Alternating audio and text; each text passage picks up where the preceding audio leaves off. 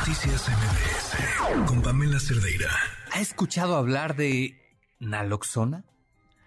Se trata de un medicamento capaz de revertir rápidamente una sobredosis de opioides, incluidos la heroína y el fentanilo. Este fentanilo tan sonado en estos tiempos. Bien, pues para hablar de este asunto tenemos en la línea telefónica al doctor Jorge Julio González Olvera. Él es director de desarrollo de modelos de atención en salud mental de la Secretaría de Salud. Doctor, ¿cómo está? Buenas noches. Hola, Oscar, ¿qué tal? Buenas noches, mucho gusto, saludos al auditorio. Oiga, doctor, pues en Estados Unidos hace no mucho se avaló ya la venta de naloxona para combatir al fentanilo. ¿Es posible que esto ocurra en nuestro país? Bueno, efectivamente, sí. Recién vimos la noticia de que se liberó la venta y eh, sí, existe el interés eh, eh, de que en nuestro país la venta pueda ser no tan restringida. Actualmente hace falta eh, una receta médica como cualquier medicamento controlado, pero sabemos que el uso de la naloxona, tanto en los dispositivos que aquí en México no hay, que son intranasales o, o, o, inyectables, eh, ocurren, necesitamos aplicarlos en situaciones de emergencia, cuando alguna persona está en una sobredosis y habitualmente tenemos pocos minutos o a veces segundos para poder eh, actuar y revertir una sobredosis que puede ser mortal. Eh, entonces, desde luego que sí, desde luego que sí, es una de, las eh, prioridades en este momento, aunque afortunadamente en México en este momento no hay una casuística tan alta, no significa que pueda ser grave en algún momento. ¿Cómo actúa, doctor, este medicamento? Al final se trata de un medicamento potente, digamos, no es capaz de salvar vidas.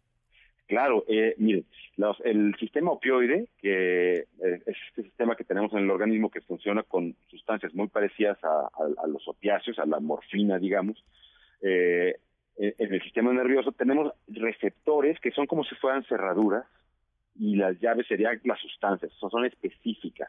La morfina, la heroína, el fentanilo y todas las, los opiáceos actúan eh, activando receptores específicos que se llaman receptores opioides.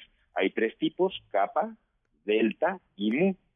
Eh, los, los receptores mu son los responsables de que tengamos depresión respiratoria en dosis muy altas.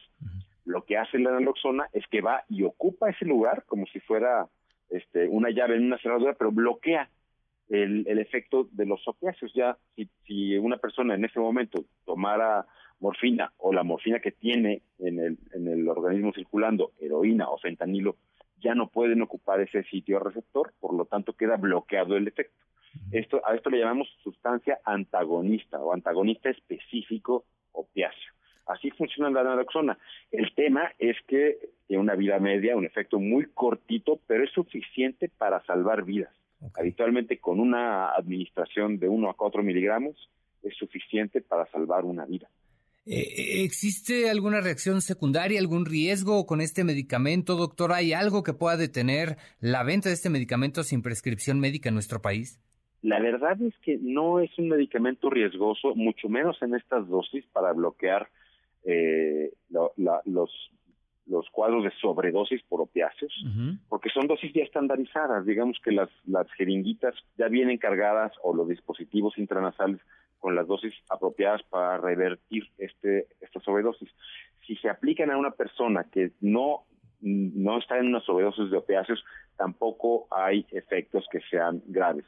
Siempre es muchísimo más grave eh, morir por paro cardiorrespiratorio por sobredosis de opiáceos. Entonces, ah, no hay razones en realidad para, eh, para que el acceso sea de manera libre, especialmente en las regiones en nuestro país en donde sí tenemos casos de sobredosis. Como lo decía hace un momento, afortunadamente en nuestro país en este momento es una es una problemática regional, especialmente en la zona eh, norte de la frontera, que es donde se ha identificado casos de usuarios de fentanilo.